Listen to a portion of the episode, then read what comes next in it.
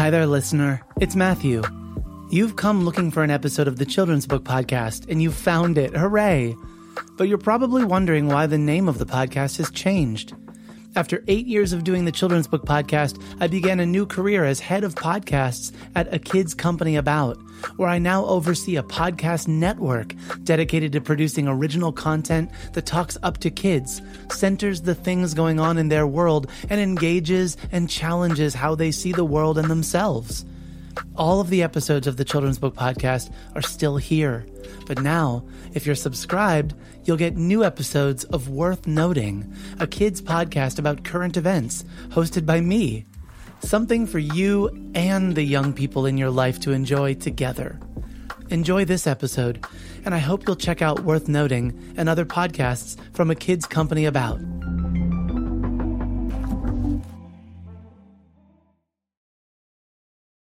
Support for the Children's Book Podcast comes from Storyteller Academy. Learn the art of storytelling from published authors, illustrators, and editors at Storyteller Academy. Sign up today at storytelleracademy.com. Thank you for sending me a name pronunciation guide. Oh, I know, and you know, only because it is like the weirdest. I, I realized that everyone thinks Anika is Annika, right? And I Anika is Annika. I I don't get think I know anyone that is Annika, to be fair. Annika? So I would be I get it. influenced. I'd be influenced if I knew somebody else by that name. yeah, yeah. So for some reason, I get that more than Anika. Um, Aldamuy is hard, you know, like it's not like Sanchez, you know, like Aldamuy it's, it's a. Hispanic name, but it's not like one that people know. It's not a common or whatever, Right, right? or whatever, you know. And um and Denise you would think would be super simple, but people say Dennis all the time. So I don't know. So I I decided that I would help people out because the like, I've Denise one was my the Denise one was my favorite one. When you wrote that, I was like, wait, does she really think I'd mispronounce that? Because the other ones I get, but that one I'm like, that that one's not quite one that I would mispronounce. Sometimes when you're a writer, a character finds you, walks into your life. Sometimes you get to meet that character's family and get acquainted with the dynamics that make their family a unit. And sometimes you come to love that family. This is the Children's Book Podcast, episode number 496. I'm your host, Matthew Winner, and today I'm joined by Annika Aldamuy Denise, author of Planting Stories The Life of Librarian and Storyteller Pura Belpre, an exceptional picture book biography about one of perhaps the best known librarians of our time or any. Anika also shares her Carmen series, including Starring Carmen and Lights, Camera, Carmen, featuring a tenacious, vibrant, creative force of a kid and the dynamics she brings to her loving family. Listeners, please welcome my guest, Annika Aldamuy Denise, author of Planting Stories and Lights, Camera, Carmen.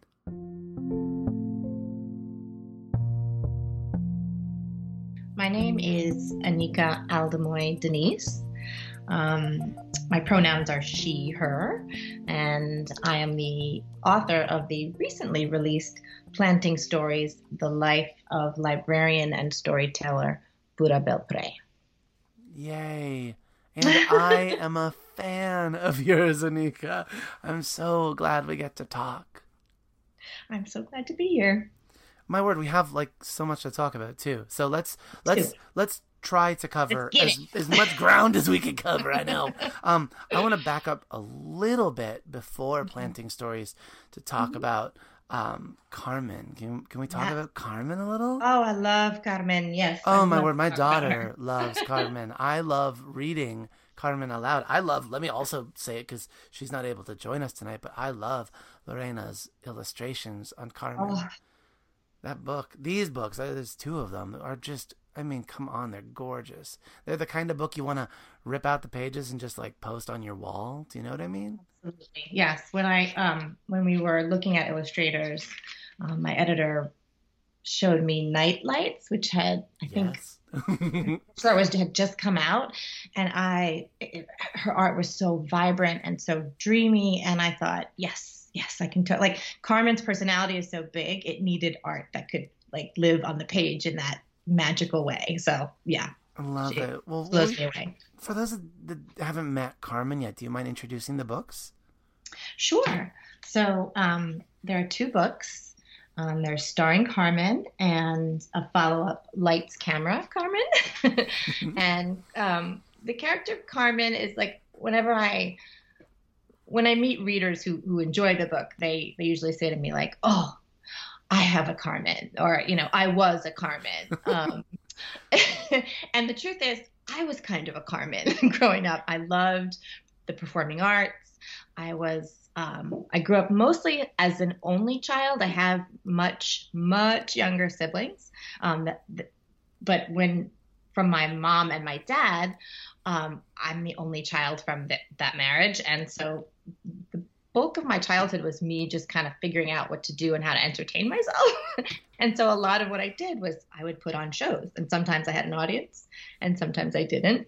Um, but I loved to like actually script the plays and like sometimes I would make my parents be in it. My poor parents, they were so patient. I'd be like, okay, now you play this part and okay, can you can you move this furniture over here? You know, and so I was like that very um like I was the director. I, I played all the parts. You know, I was like this this one woman show. And so this idea for this character of this, you know, Carmen's big thing is that she's a, a one girl sensacion, right? So um so I loved the idea of of a character that captured some of that that enthusiasm that I had that probably was exhausting at times, but you know, also was a way before, you know, video games and cell phones and I, I would I would have these I was a latchkey kid too, so I would have these hours after school where I I would like put on plays for my dollies, you know. So um and then when I and my when I had kids,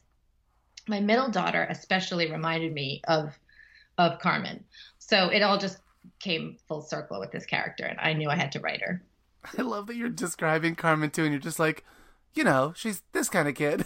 yeah, yeah. Like we all know that kid, right? You know, who's a little bit um I, I never use I don't like to use the word bossy for female characters. no. Um, but she's very she is very confident and she does have a little bit of trouble, you know, sharing that spotlight. So, but so I- we, yeah, I also feel like this is sort of for those kids that love to create, that love to perform. I feel like this is a really common quality that notion of I want to play this way, and those of you that are going to play with me, I want you to do it in this way. These are the rules of my play.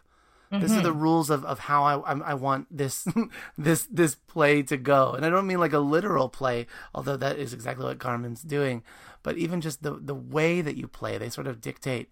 Uh, my daughter constantly is like, "No, Daddy, this is this is the way you have to be," and yeah, I think that that is just part of allowing me to be my best in her world right Mhm. now i know that that Mhm. sometimes can can become abrasive when my when my 8 year old isn't having it anymore yeah.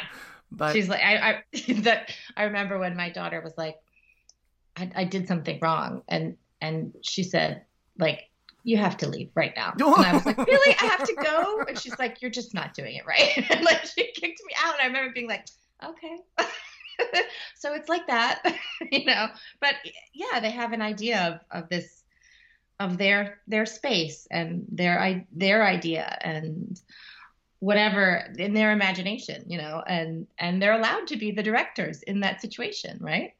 of course and i also Yeah. Love in that space where you're inviting the parents in that Carmen's parents uh, the way that Lorena has illustrated them the way that they just appear page after page the way this home appears it's a home where all of that play and all that creating is welcome. Her art her costumes her sets are everywhere. And as you watch the parents or what I what caught my eye is as I watch the parents there's never a reaction that is I don't know annoyed or upset or tired they just Yeah. even even on the page that that um that we read later at dinner Carmen announces an encore You wear us out, Carita, says Carmen's mom. See, Carmenita, we need a break from show business, says Carmen's dad.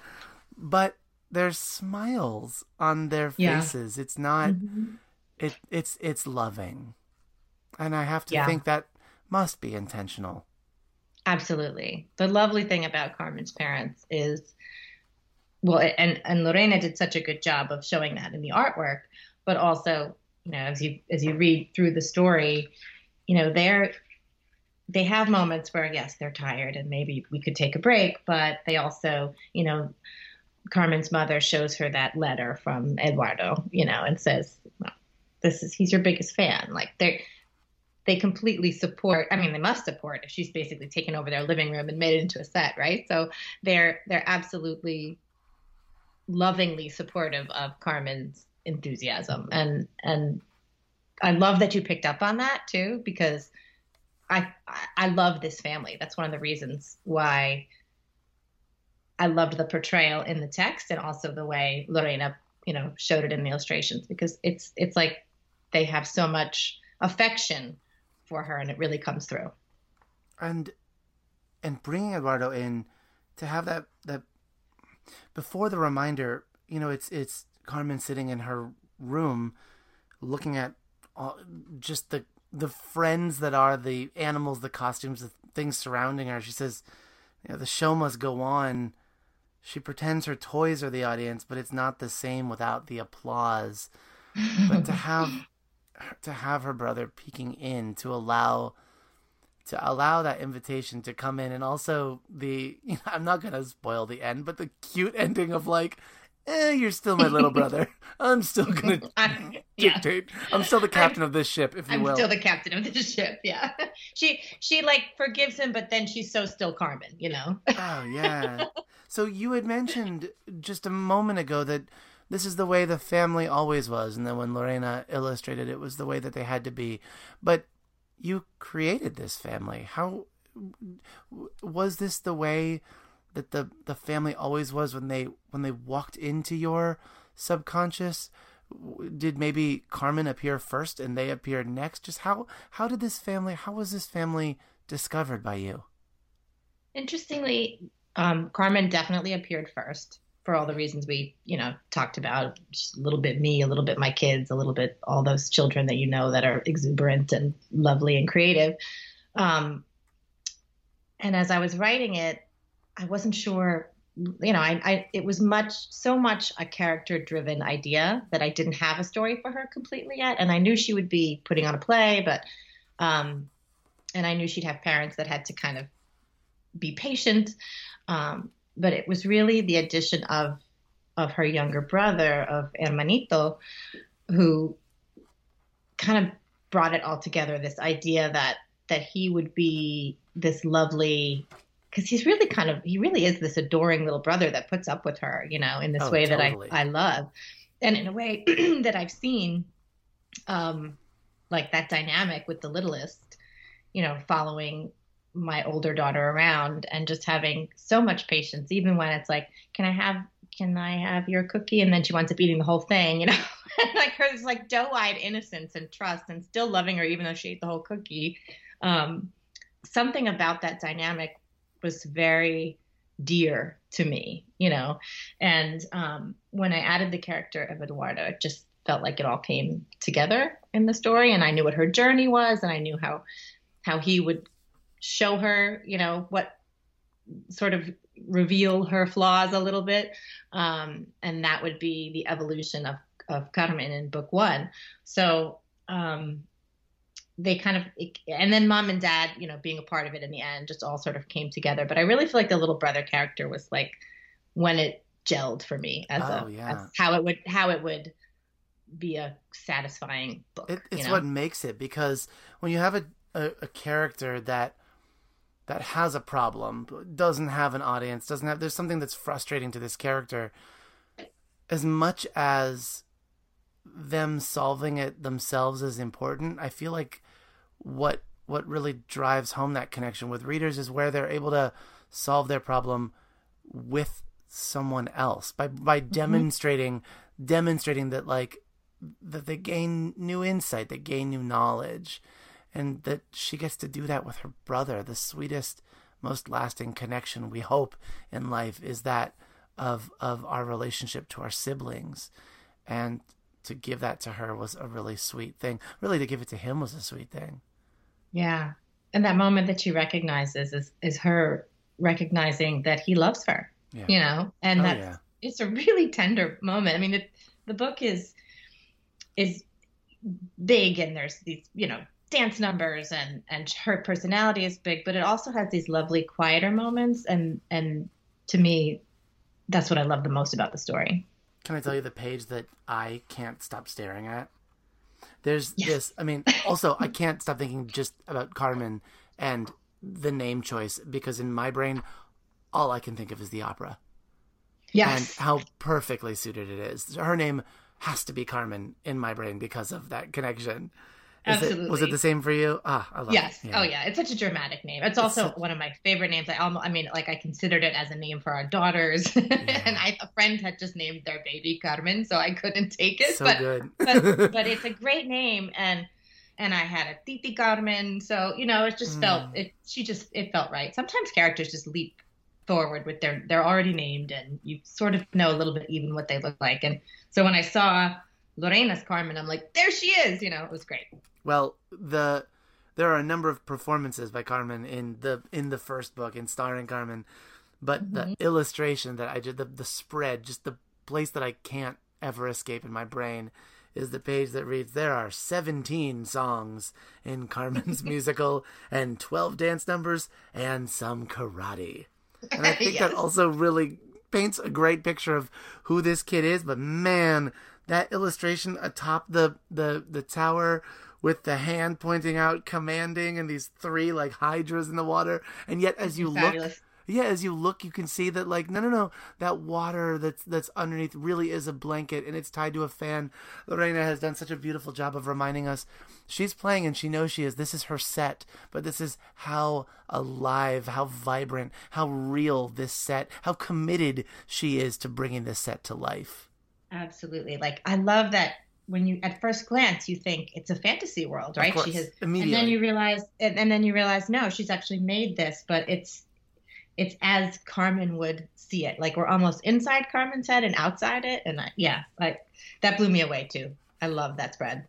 Okay, so book two, did you have this plan all along? Because I knew nothing about book two until I, you know, until I had it in my hands, and then I was mm-hmm. like, wait going from a, a, going from the stage to the silver screen of course obvious amazing. But is this something that you had already like thought of for carmen? No. Come on it's so perfect me. right didn't I, it? did it's so perfect. come on. Um i well when um when i did this series with abrams we knew it was going to be two books and i may have had like a rough i think i actually had the title in my head Lights, Camera, Carmen. Um, but I didn't really know the story, and I have no idea where the whole cereal box oh word. I'm so yeah. idea came from. But I just knew that she'd have to go bigger, you know, like book two. She's got to do something that's, you know, I mean, the stage is pretty big, but you know, what, you, what was she going to conquer next? I'm gonna I'm gonna call you out. You go bigger in like crushing this poor child too, in the reality check of this poor child. If the first poor book's reality check was not getting an applause, this second one is like ooh ouch. But I know. I'll, I'll, I'll book talk this one. So you've got you've got Carmen um, sees an opportunity to um, be starring in film when her brother brings in this cereal box and she sees a chance to win by making a commercial. And so she plans um, the most elaborate, amazing things because you need to get the attention of the what does it say? The um the blah, blah, blah, all you have to do to win the oh my destiny. Hold on, I'm like flipping to find yeah the wording because I love the way that it's it's you have to do something that um, show the world how you eat Dino Krispies. And she's like, oh, yeah. we're going, we're going big. What, yeah, what can yeah. we possibly do to show the world how I eat it? Um, and so you make this disgusting like milkshake of whatever. ugh, ugh, okay, that's one way. But she makes Dino Crispy smoothies. Smoothies. Oh my gosh, it's so gross. oh, you even like had me at the beginning. I was like, oh wait, smoothies like milk cereal. I could totally get on board with this. No, no, no, disgusting. No. Um, Oh, pickles. Oh, jeez. Also, I feel like "oh pickles" is like the greatest way to curse as a as a child. Not that you ever say that in there, but I'm gonna I'm gonna keep that in mind. Oh, pickles. Pickles is a good one, and then I'll I'll steal this from a, a preschool teacher of one of my daughters. She used to say, "Oh belugas, oh, belugas. oh, that's so good. oh pickles, oh, Oh, belugas." pickles. This poor girl. Again, like I'm not I'm not I'm not gonna I'm not gonna take away the the the surprise in this story, but to have to have Carmen's ego checked. Let's put it that way. Mhm. To have Mhm. Carmen's ego checked, but also at the same time to allow room for her brother, to allow room for her to react to her brother with love and compassion uh, and you know to sort of like check her pride or ego was it it allowed that space i found for me to Mhm. just adore this girl even more like ah you were such a good kid what a good one Yeah, and you know, with again, without totally spoiling it, like um, the wink at the end. I won't say what it is, but again, she has to be Carmen. You know, she has to be true to Oh. herself. oh yes So, so yeah, I had to throw that in there. You know, so that's a little teaser. Make well- folks want to read the book. the the notion of of coming up with a scheme to make the greatest commercial ever is just hilarious as it is but um yeah the way it follows oh and i have to say something before we move beyond this book well maybe two things one Yeah. um amazing under the jacket case covers on these what Oh. a beautiful surprise Aren't um, they great? It's something I think that more and more we're all sort of watching for. Um, because there's such a neat once you show students one or two books that have these beautiful case wraps. Um, now remember, I'm in the library, so to picture this, it's not you know they can't just lift the flap; they have to right, like have to take the plastic off. oh, it's, it's the other way. They have to full on like bend the spine backwards, which is always. Oh, yeah. Let me just no. Let me just gently. I'll gently lean, and you can just kind of peek over like it's a tent. But um, it's so cute. That's true. It's, it, it it she yeah.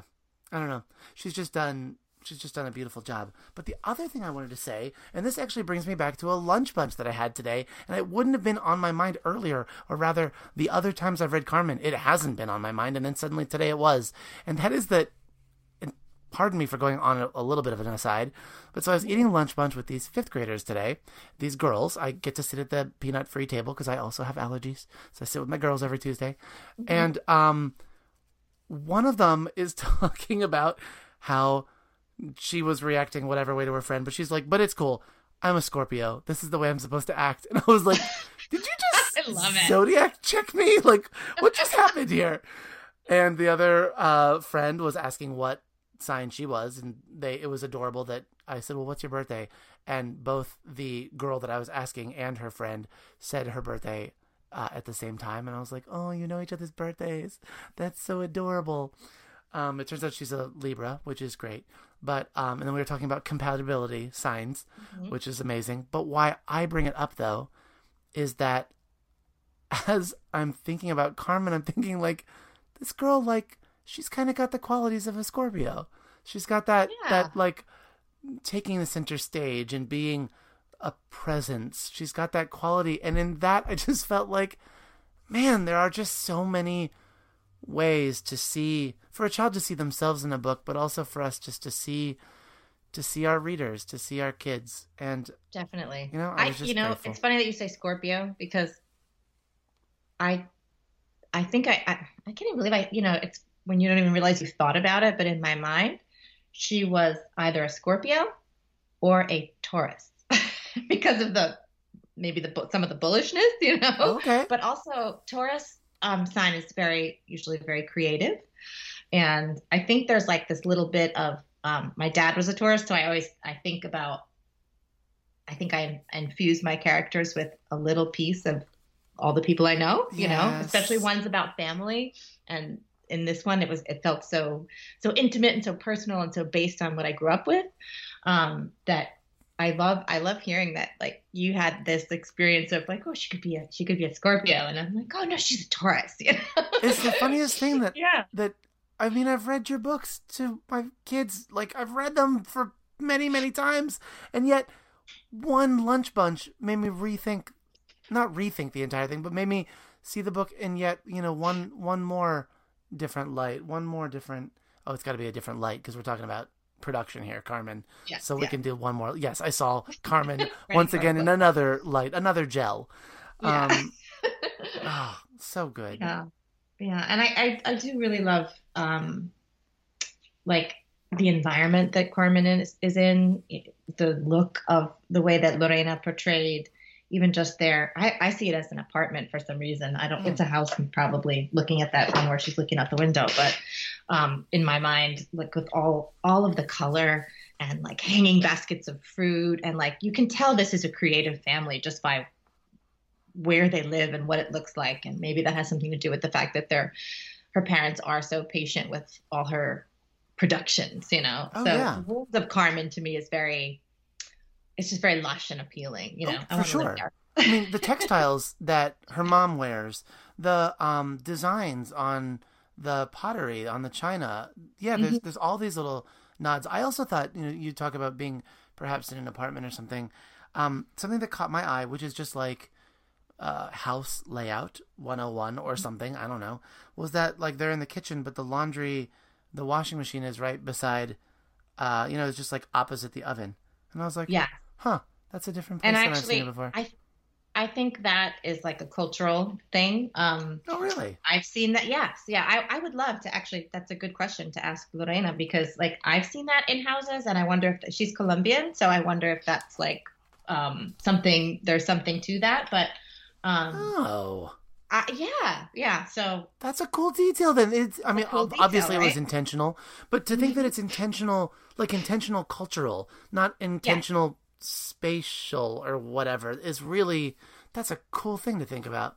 Yeah, yeah. So Huh. and and um, Lorena has talked about that the the fun of of creating um, Carmen's world and bringing things from her childhood and how she grew up and what her environments looked like and she's and, and how her environments look now she talked about loving pattern and color i imagine that i've never seen lorena's house but i imagine that it has you know lots of color and textures and all the things that we love about her artwork Mm. that is part of her world. So so it's Yeah. just that's that's the that's the amazing thing when you are not an author who illustrates. You know, sometimes you wish it would come through your hand in that way because you have big ideas. And I could never be an illustrator of books, but I, I have the visual um, appreciation and I think visually, but it just doesn't come through my hand in the way that it does with other illustrators. But the joy of not having that and then opening up an email from your editor and seeing those sketches or full color pieces for the first time there's there's something so unique and special about that having a world that you essentially conjured you know and seeing it brought to life visually is I mean it's the closest thing to magic you know that I've ever experienced honestly. And you at the same time though must give yourself credit because you saved that space and you inspired that space by by creating Carmen. And so I feel like it's only natural. I mean what I, maybe what I'm trying to say is the the reason why the book works or the books work so well is because they're believable. That really looks like the place that a kid like this Mhm. would live and the family that would nurture and raise a child like her. And so that's both of you. But right there that's that's that big magic right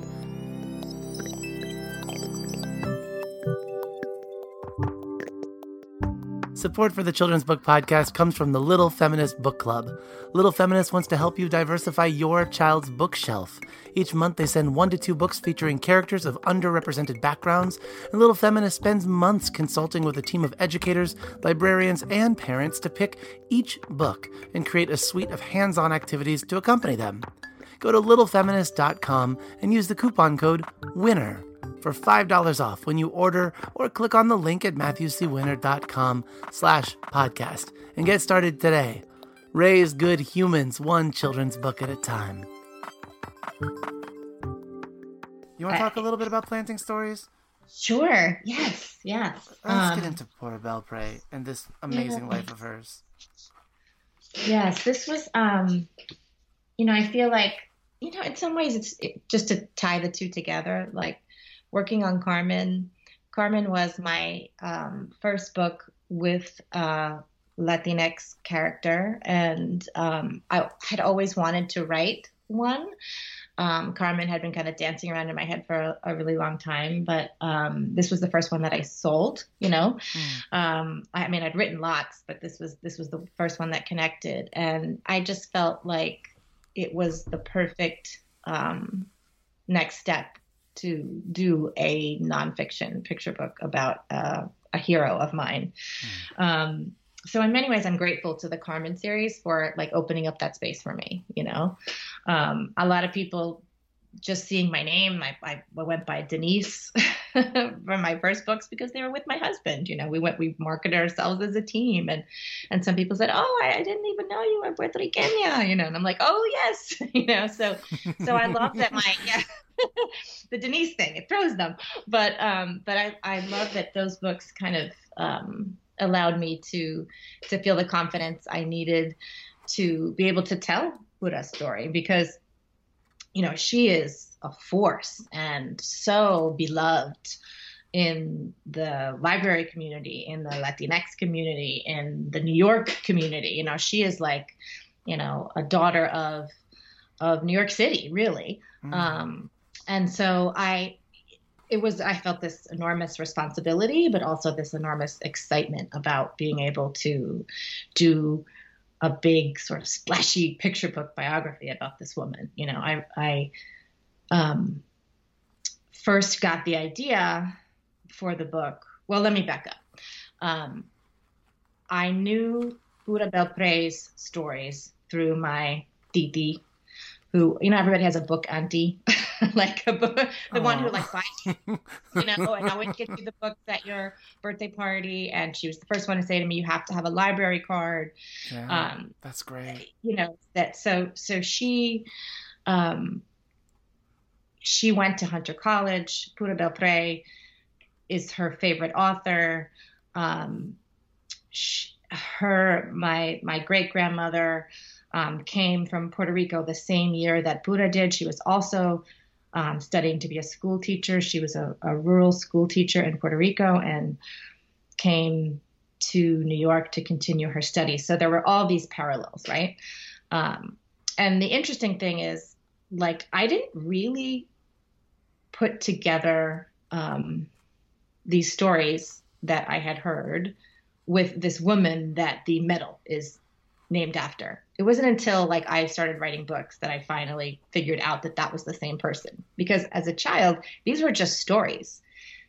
The oral tradition that Perez y Martina, you know, just stories that that were around and that you knew. And then suddenly it was like it all kind of clicked. like, "Oh yeah, okay, of course I know who that is." And of course she's amazing and of, you know, but I knew her as like the author of books. And not even like i just knew her stories. Do you know what i mm-hmm. mean? Like yeah. I, and i think like more common.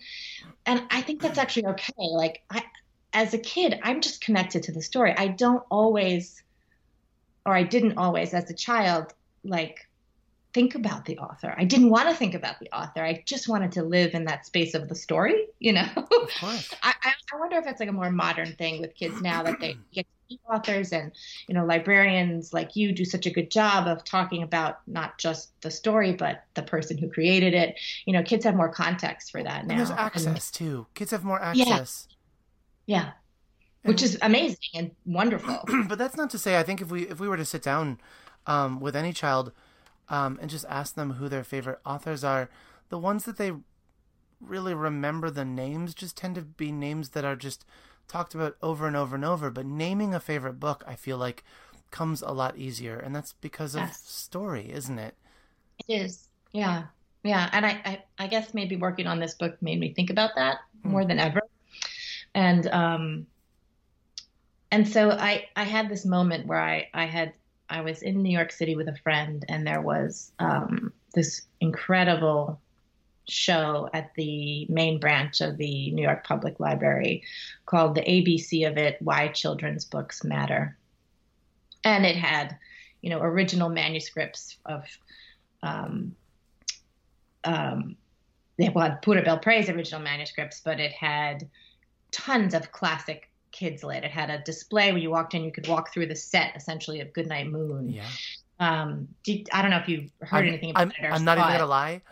Yeah. I went to it. You went to it. Good. I went okay. to it when Betsy Bird was doing a panel of children's book podcasters, and there weren't many of us. So he, she invited a couple of us up to do a panel there at New York Public Library when she was working there. And she said, "Oh, but Mhm. before we go, we need to walk. You need to go see this." It was and- tremendous. It was, yeah.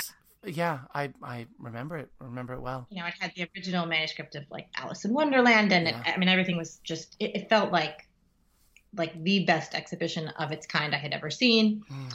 and um, I turned a corner, and there was this, and you'll remember this if you saw the exhibition. There was this huge photo on the wall of Pura Belpre, and she was, you know, I think she was in a church doing storytelling, and she's in this black gown kind of thing, and her hands are moving, and I maybe it was the scale I don't know, something I found so striking. I'd seen the photograph of her, but seeing it there, blown up to such a big scale, I just stood there and felt like so incredibly proud, you know.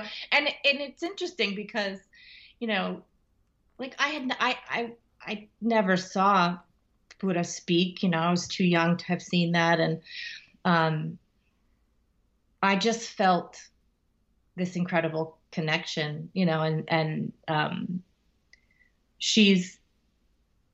I say this a lot, and I, I don't know if it ever it always comes off the right way, but you know, I, there's a recognition when someone looks like you, you know, and looks like your family, you know, mm-hmm. like she she looks so much like my titis, my titi Lydia, my titi Gloria, my titi Rosie, you know, I was like my great grandmother Elisa, like I just and I I felt that before, but you know, anytime I'm I'm with other people who have Puerto Rican heritage, you know, you just there's just like this unsaid recognition, um, and I had been working, telling, doing the local story hours at my bookstore, you know, and I was all of a sudden just was like, oh, I, I'm a storyteller too. I tell stories for a living, you know, and it it was I don't, it was a very moving and emotional moment and it was then and there that I was like I would love to do a book about her you know and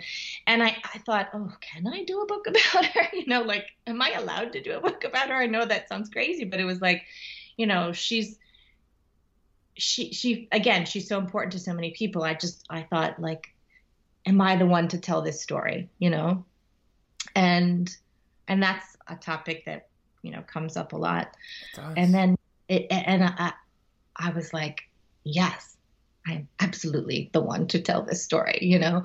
Um going back into her life and and learning more about her journey really just kind of brought that home to me that there were so many parallels between my family and and I think it's there's a there's a universe like um a universal story in a way. Like I'm sure many so many families there was this influx of um, Puerto Rican immigrants coming in at that time between 1920 and 1970 you know of course there's going to be a common thread um, and people saying yes that's just like my grandmother and yes that's just like my abuelita and you know yes I recognize this story but um, I felt like I loved discovering discovering Pura was like discovering my own family you know? Um, and so the research part of this was was super rewarding and um, illuminating and I as a result I discovered you know other writers writing about her scholars um, you know the Belpre scholars there's um, a wonderful biography written about her by Lisa Sanchez Gonzalez called The Stories I Read to the Children. And um, it, it, not only does it have um, talk a lot about, you know, Pura's time at the library, but it has it's probably the one place where you can find many of her essays and her published works all in one place. So, you know, going back and just being able to dig in and, and read some of her papers, even the unpublished stuff, was I've never had so much fun working on a book. I never realized I loved research as much as I did. Um, so for me, this whole book was like a journey of self discovery and a journey of discovering Pura. Well, I have to say that I I was really impressed, um, engaged with how how you told Pura's story.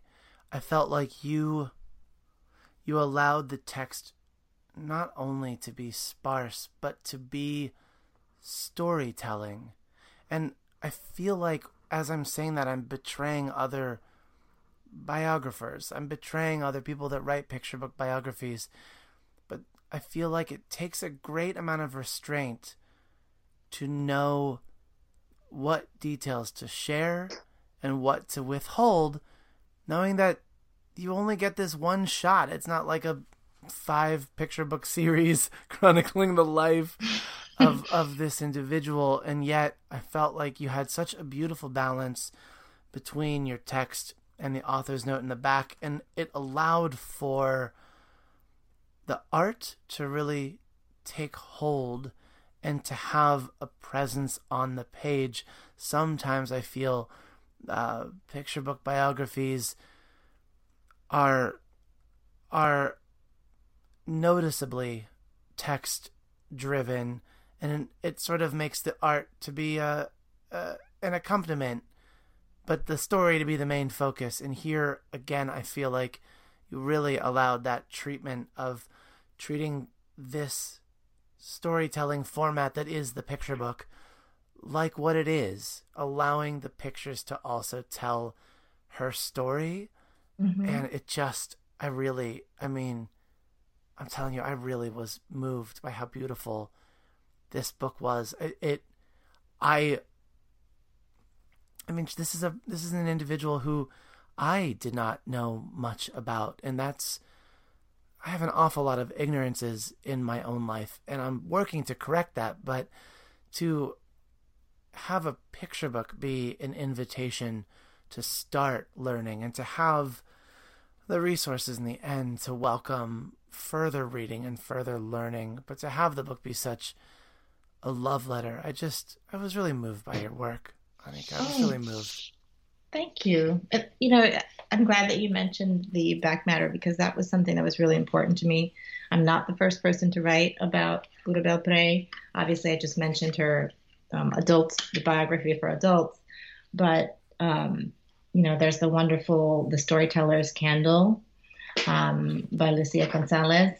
And, you know, that book, again, I, it, the best thing that can happen as a result of this book to me is for people to take out more books about Pura, for her folk tales to be read again, or maybe even republished. You know, my dream is that to see them back in print. Um, so I feel like there should be as many books about Pura Belpre as you know there are about male white male um, figures in history. You know, um, so yeah, I feel I feel like that was really important to me to to celebrate her not just with the text uh, of her of telling her story, but also invite. I like the way you said invite people to learn more because I, I mean it was a journey I, as i said it was a journey of discovery for me i knew about i knew that she was an author i knew some of her stories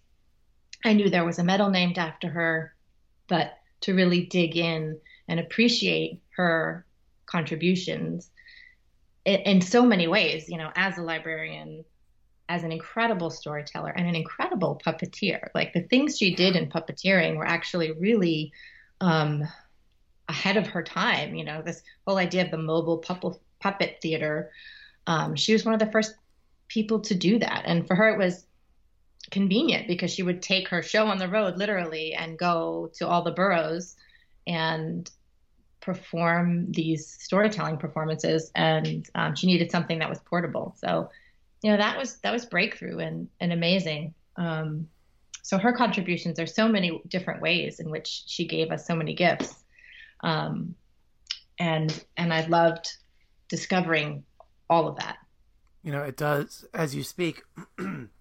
it does make me really aware of of my role as a librarian. And I say this, I don't often address the audience this way, but it does make me think about the way that more books about Pura Belpré enter our world is not just folks like you writing them, but it's also folks like me working in libraries, buying those books and championing those books and getting those books into children's hands and into story times that that's also an essential part of the process. So uh, so as I'm hearing you, I I'm reminded of that responsibility and I'm grateful that well, just to be frank, that you make it easy. You've got a gorgeous book here. How are we not going to talk about this book? Come on now.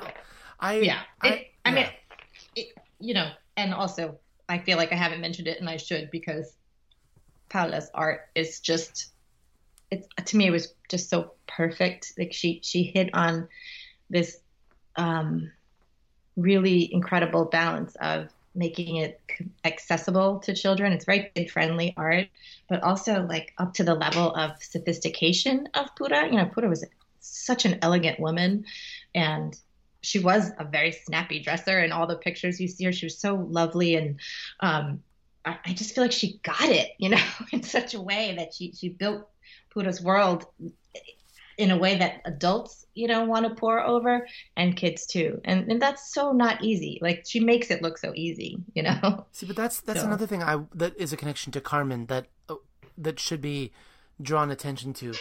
Paula has has dressed for a page after page in a different ensemble. Beautiful patterns, beautiful textiles. Again, it's very clear that she studied those photographs. She studied this woman and her elegance and the the book itself is just it's like classy it's nice yeah. it's sharp it's refined do you know mm-hmm. the mm-hmm. the colors even the color wash over it it just sort of has this almost a golden color wash it's these beautiful brown tones and the the, the flowers and the and and and the sky and everything just has like a nice yellow and orange hue to it that just that that almost nods to this is an older story it's almost a nod to like a sepia tone but it's mm-hmm. also a, a, color palette that pulls everything together everything is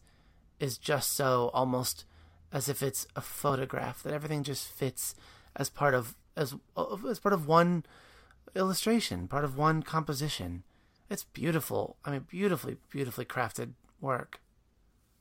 It is. It's like a book you just want to hold and hold in your hands. You know, like it, it, it, it works on that level too as just a, a beautiful artifact in and of itself. And I love books like that. You know, the paper, the colors, everything about it. Yeah, I'm I super the, proud of this yeah. book. I love that. I love that I can read your text and Still, I may need to wait to turn the page because I can tell that readers are trying to lean in and see more. Especially mm-hmm. when they see Martina. mm-hmm. Oh my gosh, that yeah. little cockroach and that mouse, like on the end paper. Do the end papers? The end papers. Everyone oh. says to me the end papers. They want this as their wallpaper. Right? I'm like, me too. It's, oh. They're so cute. Oh my goodness. Yeah, yeah. I want that as wallpaper for sure. Yeah. Yep ah, it's it's a beautifully designed book, and I yeah. I'm grateful to have talked about three beautiful books with you tonight, and I hope many many more for your future. But for all that we've been talking about them, I, I want to first say thank you. Thanks for this space for talking about stories and children and uh, boisterous show performing children as well as the children that were witnessing magic through story time and through the presence of someone who loved them and saw them and could lead them through story. Thanks for all of that, Anika. Thank you so much. My pleasure. So before we go, um, I'll take us back to those children that I know you know I love and adore. Uh, and it brings me the greatest pleasure to always come back to them. So I will see a library full of children tomorrow morning. Is there a message that I can bring to them from you? So, when I was thinking about this question, because I know you ask it to your guests, um, I stumbled upon this quote of Pura's, and if you would just allow me to read it very quickly, because it's sort of as a segue into my answer. Of course. Pura says, in this present struggle to fight poverty, hunger, and fear, and to bring some semblance of peace and security into the home, the need for serenity and beauty seem to be forgotten. Food alone can't do it. It needs an elevation of spirit that transcends all materialities. This serenity, this beauty is apparent in the faces of the children in the story hour room. For a little while at least, through the power of a story and the beauty of its language, the child escapes to a world of his own he leaves the room richer than when he entered it. And of course, this was written a while ago, so we're going to say she would probably now say he or she leaves the room richer than when he or she entered it. So I don't want to leave anyone out with that quote, but um, that felt so spot on to me. And what the message that I would say to your kids is is that that story is this wonderful, beautiful place, and that they can connect through it. It's not just a book, you know, it's not just you read it and you put it aside. It stories are a point of connection. Look, I would say, look at the connections that learning Pura's story gave me. It gave me connections to my family, my history, and to um, the confidence to be able to go forth and tell more stories like this one. So there's so much power in that. And I loved what she said about beauty, you know, and I think that wherever you seek or find your beauty in your stories, that's whether it's in a graphic novel or a picture book or a nonfiction um, middle grade. I, however you children connect story is so is such a point of connection and beauty and i would just underscore that for them and you do that every day but just from someone on the creator side um, to encourage them to continue to explore that beauty through story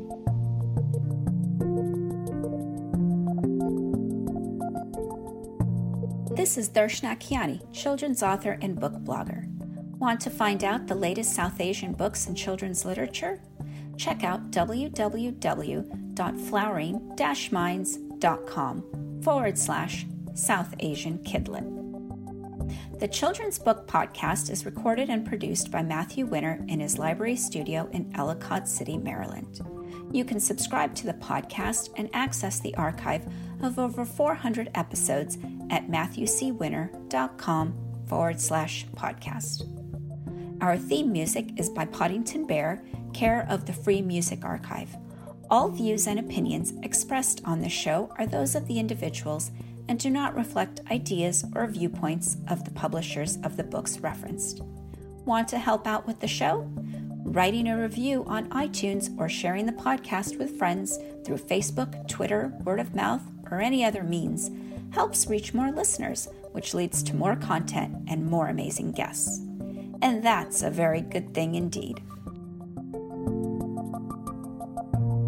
Before we leave, I want to give a shout out to all of my patrons, those folks who are supporting the podcast and keeping the lights on, care of our Patreon page. Thank you, Jenny Sue, Amy, Sarah, Kate, Lisa, Darshana, Marianne, Jarrett, Anitra, Mike, Lynn, Link, Karina, Cynthia, Elaine, Doug, Judy, Amanda, Ruth, Laura, Teresa, and others who are coming with me on this journey. You're welcome to come with us too. Just visit patreon.com slash Matthew C. Winner and pick the support tier that's right for you. Teamwork makes the dream work, and each of you are helping to provide the tools necessary to make this podcast even greater. Thank you. We know you value what you put in front of your kids, especially when it comes to screens and podcasts. That's why we're excited to share a new podcast from our friends at Sleepiest, creating bedtime stories to help your kids fall asleep fast. Hello, Abby here. If you've got children and find bedtime's a struggle, I'd like to tell you about Koko Sleep, a children's story podcast designed to make bedtime a dream. Koko Sleep turns a chaotic bedtime into cozy bonding time. The stories are delivered in a pace that gently slows. Rumour has it that no one's ever heard an ending. So search Koko Sleep on your favourite podcast app and let's make bedtime a dream. That's K O K O Sleep, and I'll see you there.